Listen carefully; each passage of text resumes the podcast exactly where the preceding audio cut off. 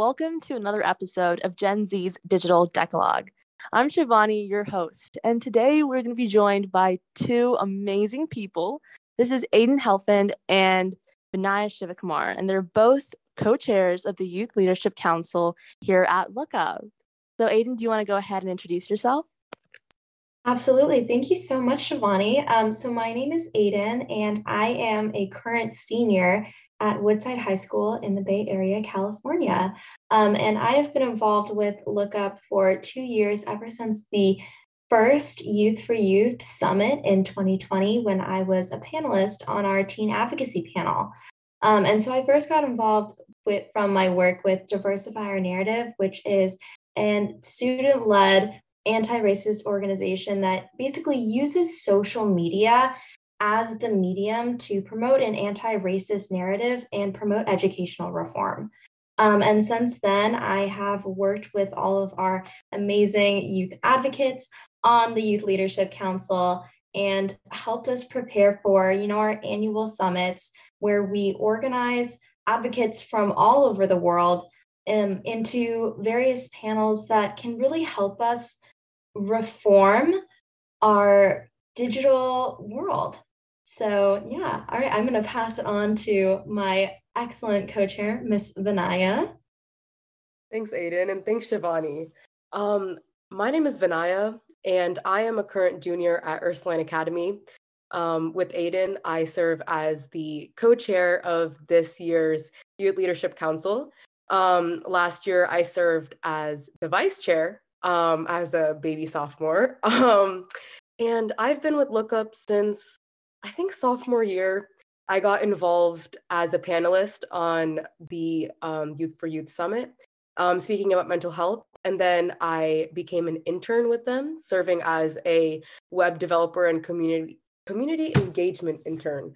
Um, so that was uh, my first experience in the realm of tech for good and really finding my superpower with coding. Um, and then I also was a founding member of Lookup India, which was a great experience. Um, being the youngest on the team, I definitely learned a lot about being an entrepreneur and the whole setting up a nonprofit. Um, so all my roots, you know, come back to Lookup. And since then, I've worked with the Digital Wellness Institute. I've worked with Fair Play.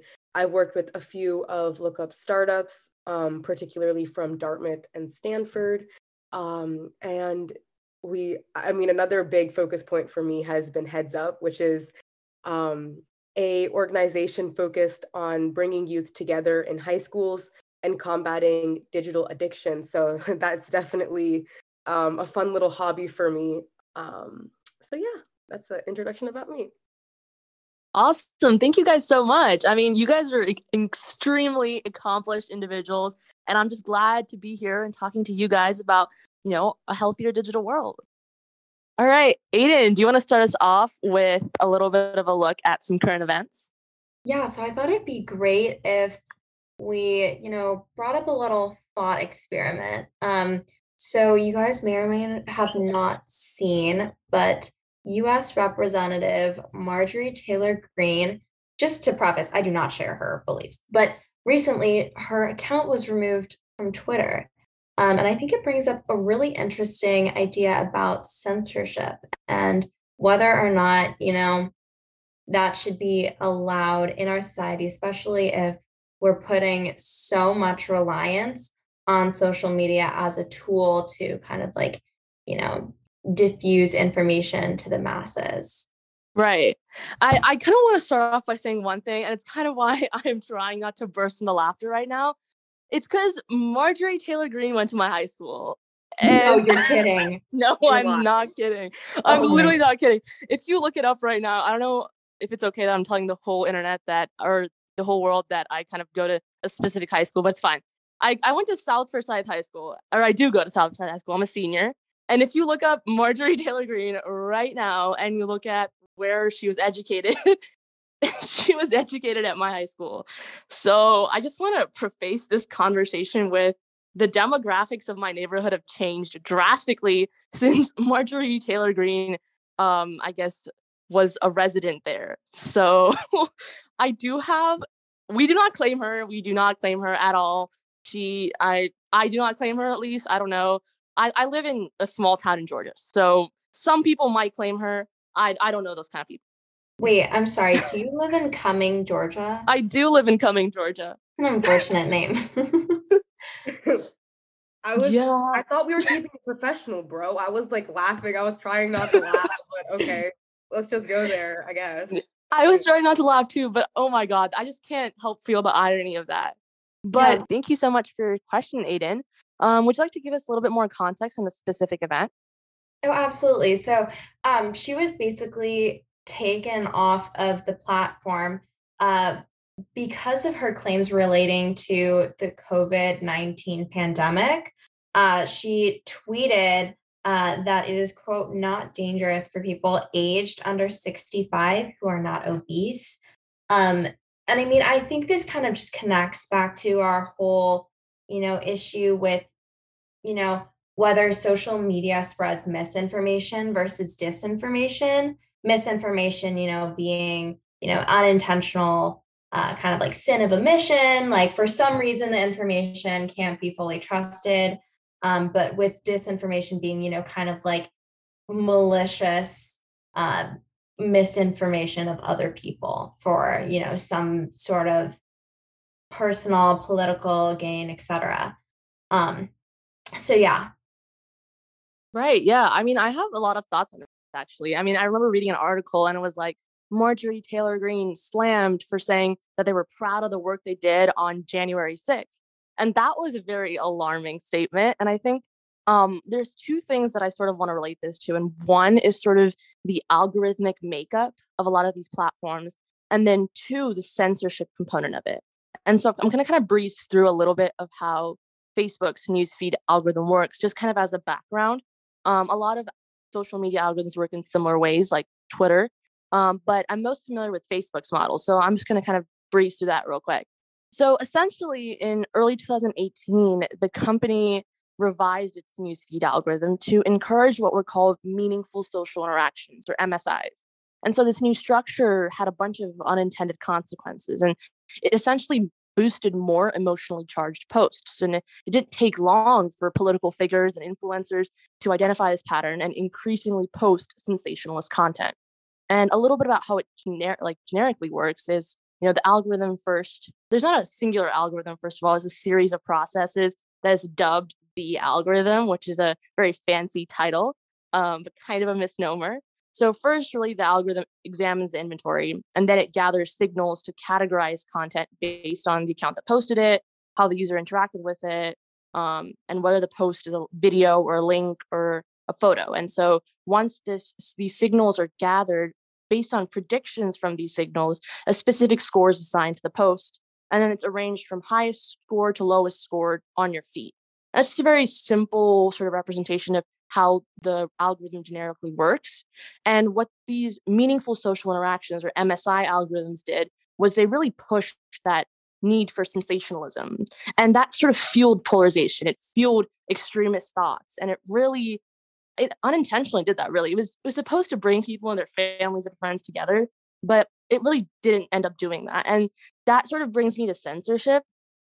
And so, you know, people are I don't know, with censorship, I, I'm very wary of censorship. I don't like the word. Um, I think that when you think of censorship, you think of some individual, some authority, some person in an authoritative position having control on what is considered to be censored and what is not considered to be censored, right? Who decides what's appropriate to post? Who decides if something is healthy? Who decides if something is hate is hate speech? Um, you know, what if you know specific you know, one thing that Facebook has been known for doing in particular is discriminating against specific political viewpoints. And so if they get to decide who is being more sensationalist, then they control the political narrative somehow. So when I think of censorship, I, I think the a better sort of solution would be more contingencies on user etiquette. But then again, same thing cycles back to who decides. And the question of who decides is just a very sc- scary question. Well, and in addition to kind of like who decides, like what kind of like makes them a credible source? I mean, every time someone says censorship, I just always think back to, you know, sophomore year English when we're reading 1984. You know, we're talking about Big Brother and kind of like double speak. And it's really terrifying when you see kind of like Orwell stuff like coming into real life. Um, and oh, Vinay, are you going to say something? Sorry, when you said 1984, um, although I did just read that book my sophomore year to just kind of like be like, oh my god, I read 1984. I was traveling um over I don't know where I was traveling to, but I just looked around me for a second. I said, wow, we're getting really close to that kind of dystopian society where mm-hmm. random people come on the television and tell us what to do. And while that's not bad entirely, there are people who are there for our safety. It's also kind of like what Shivani said. I want to emphasize that who gets to decide what we believe in? And is it really safe? Is it very credible? So I just kind of want to put a big exclamation on that and just say, like, you know, it's really scary stuff when you think about censorship because it makes you question your own belief. That's not bad, but it's also like, where are my opinions getting formed and who are forming it? So I thought that was interesting that you brought up that particular novel and just, you know, the pure coincidence of how I just looked around me and said, wow, we're getting really, really close to that society. Yeah, well, and going back to Shivani's points about kind of like Facebook, well, now Meta, but Facebook's algorithm about, you know, really sensationalist material. If you're looking to social media to be almost the source of credible information, like you're looking on there to like see what's going on with current events and stuff, it's kind of scary to think that, you know, if information isn't kind of like packed with emotion, that you might not see it. And vice versa. If you have some issues that are like, you know, really you have like a high emotional kind of like quality, that those are going to be the ones getting the most face time. And also, I mean, some people can be very impassioned about their opinions, which can kind of lead to radicalization. And so I think what might be a result of kind of this algorithm is that people's opinions are going to be more radicalized and we're going to increasingly have less overlap in our ideologies with one another to the point where we may not be able to even communicate um, which is really terrifying because if we're young adults right now and this is just kind of a habitualized you know pattern as we interact with social media we're going to be adults and we're going to be you know kind of running the world and we're not going to know how to communicate I actually have a question to ask you guys, kind of bouncing off of Adin's question. So, um, during my time at Lookup India, I was sent a game called Terms and Conditions, I believe. And it was basically the game was trying to show you how many times you click accept for terms and conditions and the ways that it's like presented. That sounds like I sucked at it. I absolutely sucked at it. I think I was mm-hmm. last on the national international leaderboard. Like I'm so bad at it. But it makes me wonder what are we actually accepting? Like I just see it and I'm like, what is this? I just want to accept it and I want it to go away. But you know, what are your thoughts on that? Because I feel there's fine print everywhere, but mm-hmm. you know, as youth, given our small, given my small attention span, I'm not reading that. So, you know, what do you what do you guys think about terms and conditions in general? I mean, I can be one to say that I've never in my entire life read a single word of any terms and conditions I have okay to. Even when I opened up a bank account, I did not read the terms and conditions. Mm-hmm. it's okay. It was it was Charles Schwab. I mean, I'm pretty sure they're pretty they're pretty up there, right? I mean, yeah. I read reviews. Mm-hmm. Yeah, sure. well i think that's I, so i've actually one time i like tried reading through it and i just like my brain turned to mush after a few seconds but do you guys remember that whole kind of like scandal about how tiktok was like storing its users information and how that was possibly like a privacy invasion and how it might have been a national security threat based upon like where they were storing user information um and it's interesting because I remember having a conversation with my dad, and he's like, I don't know how you could use it. Like, you know, people are speculating that it could be a foreign uh, like national security threat. And I'm just like, it's people literally refer to it as a dancing app. Um, and mm-hmm. so I mean, I'm not saying that my my dad is wrong for being concerned. If anything, I almost think that I was a little too nonchalant.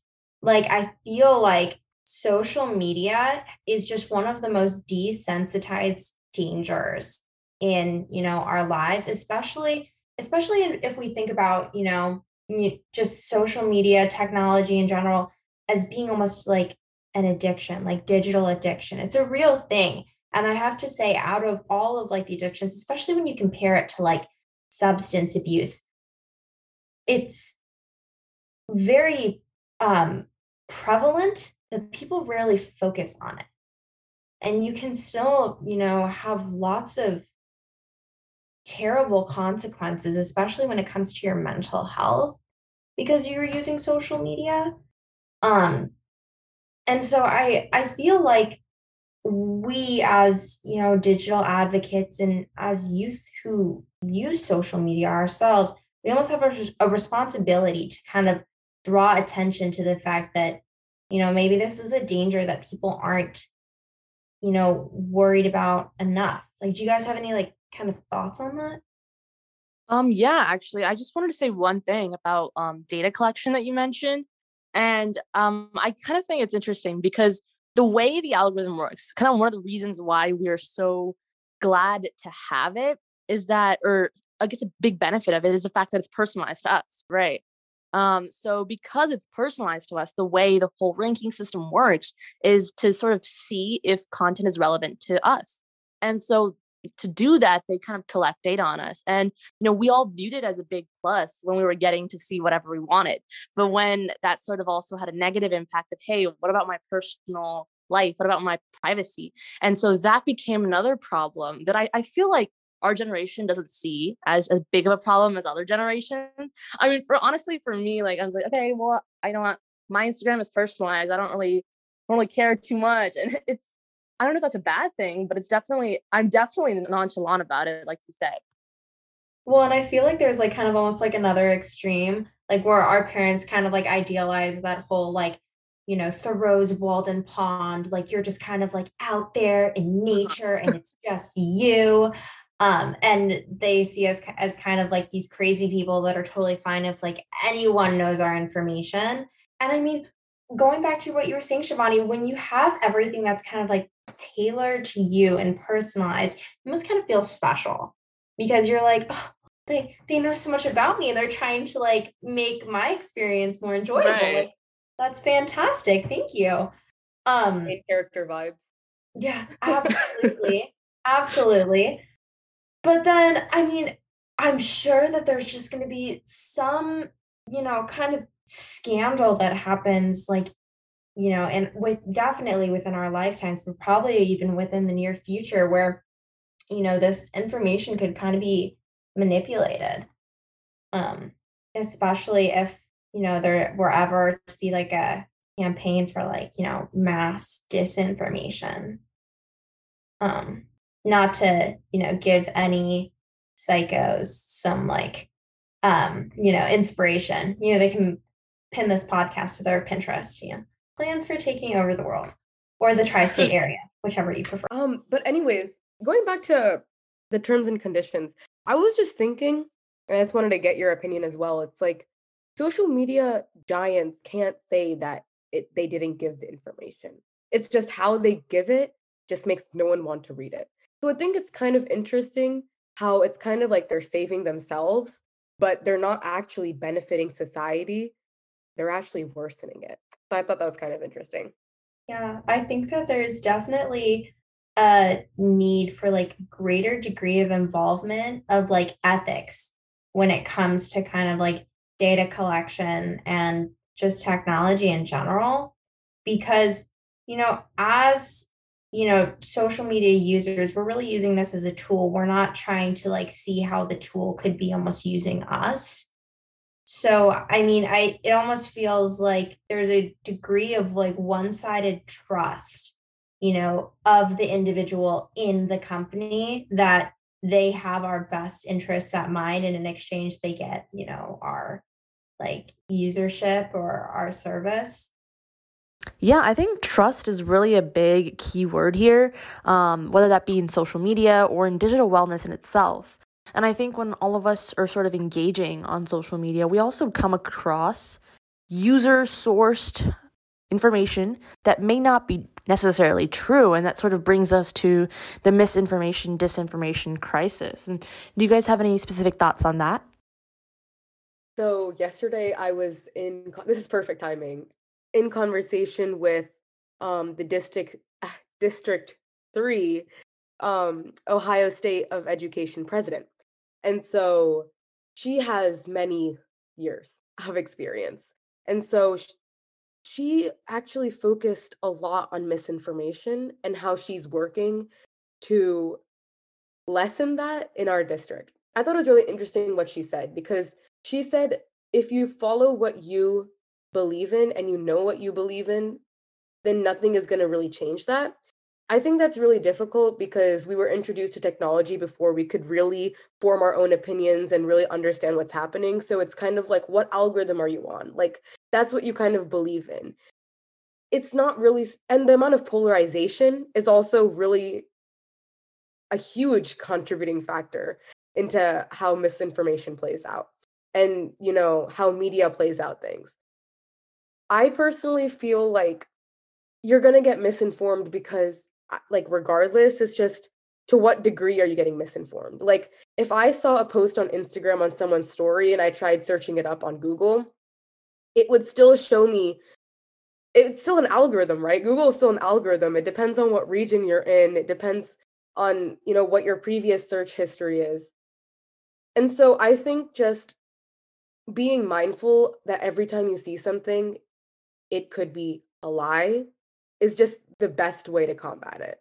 Like there I feel like the amount of integration there is in our personal life our opinions with technology is just so hard not to be and i mean adin go ahead and add on to this and what you think but i this is what i personally feel like just always remember that it could be a lie and just keep moving on yeah well i mean i think that the term that you were kind of just like giving all of this excellent you know points about is really kind of echo chambers.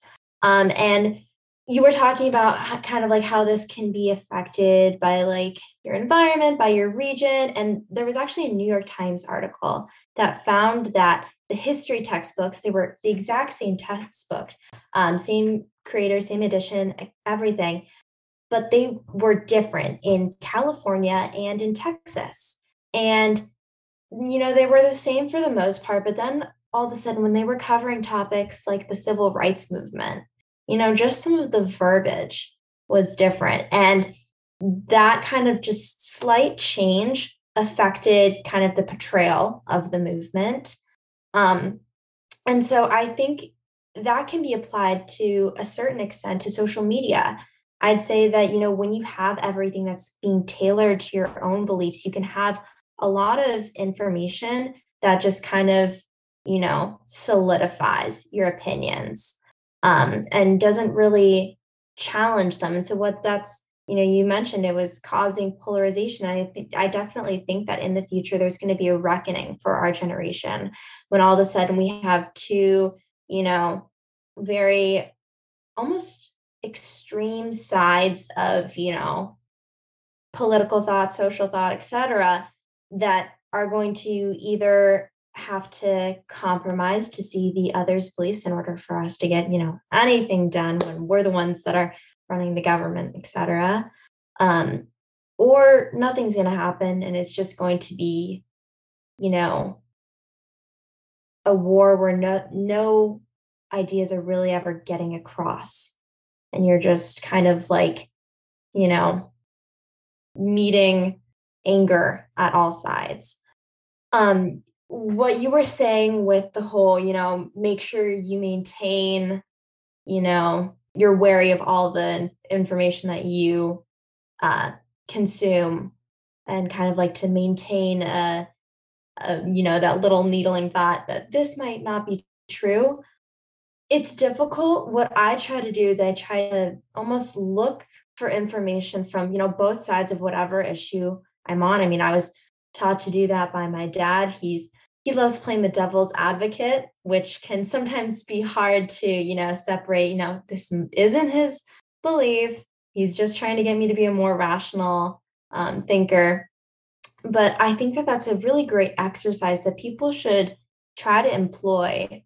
Um, and it can be sometimes difficult, especially if, you know, the ish the topic at hand is really near and dear to your heart.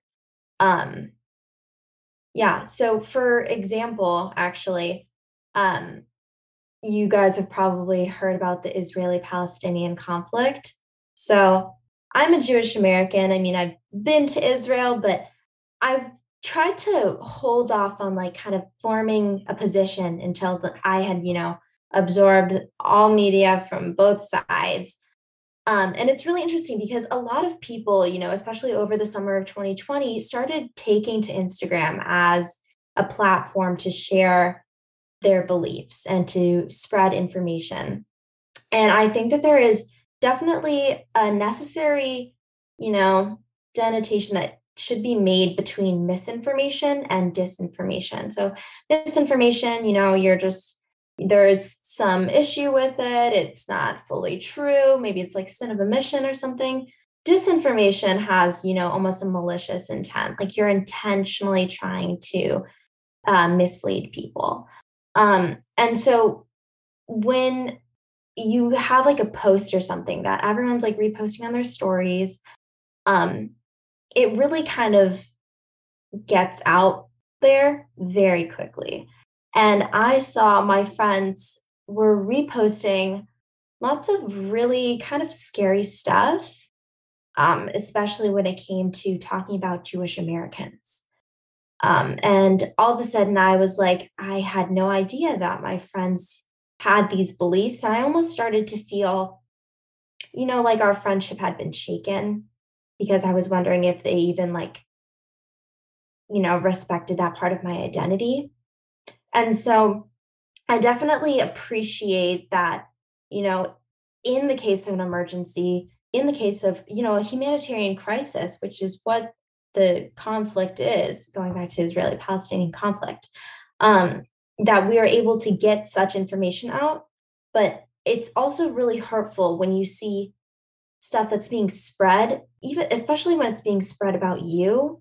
Um, and people don't really take the time to learn about the issue and they just kind of spread um, you know what's just kind of like superficial. So you really want people to be educated consumers of information. You want them to be really thoughtful. Um, and that's something that you can't really enforce when you're on such such a platform like instagram.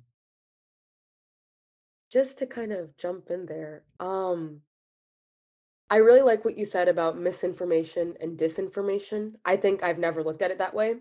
And I'm also really sorry that, that, that those things happened to you. That's really heartbreaking. And it's unfortunate that people are only empathetic when they're the ones that are affected or it's their community that's affected. And so, I mean, I'm really sorry that happened.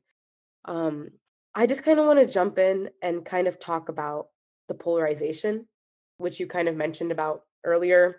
With the pandemic, at its heights again, uh, kind of entering our third wave, unfortunately. There's a lot of opinions about it. And it's not that opinions are bad, it's just that it's become that Democrats are the liberals and Republicans are the conservatives. And it's kind of interesting to see that because that's actually not facts. There are a lot of Republicans who believe in masks and vaccines, and there are a lot of Democrats that don't. And so I, you know, it's important to understand that there's no difference, you know, for example, a Republican pothole and a Democratic pothole. It's a pothole that if your car goes in it, your tire is going to get hurt. And so it's kind of the same way with the pandemic. Like there is no polarization.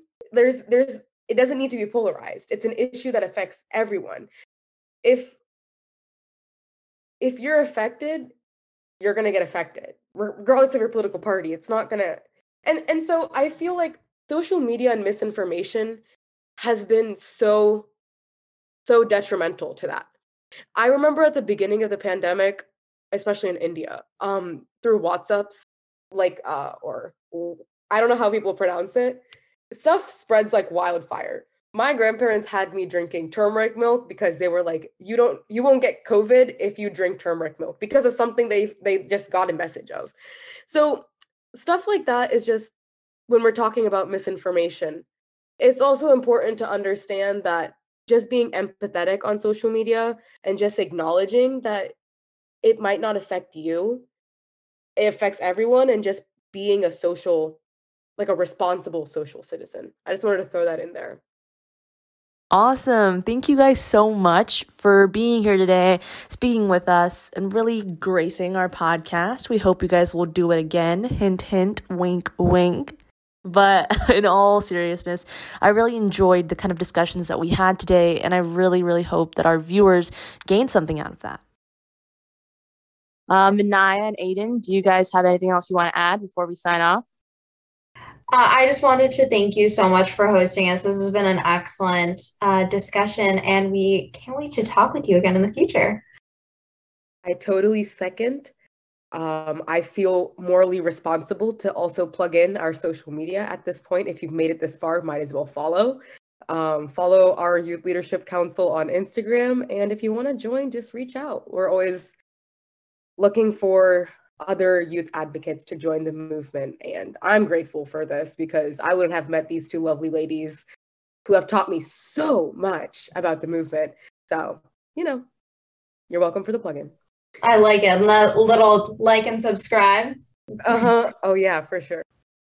Thank you to all of our viewers for joining us today. I hope you guys enjoyed the discussion that we held.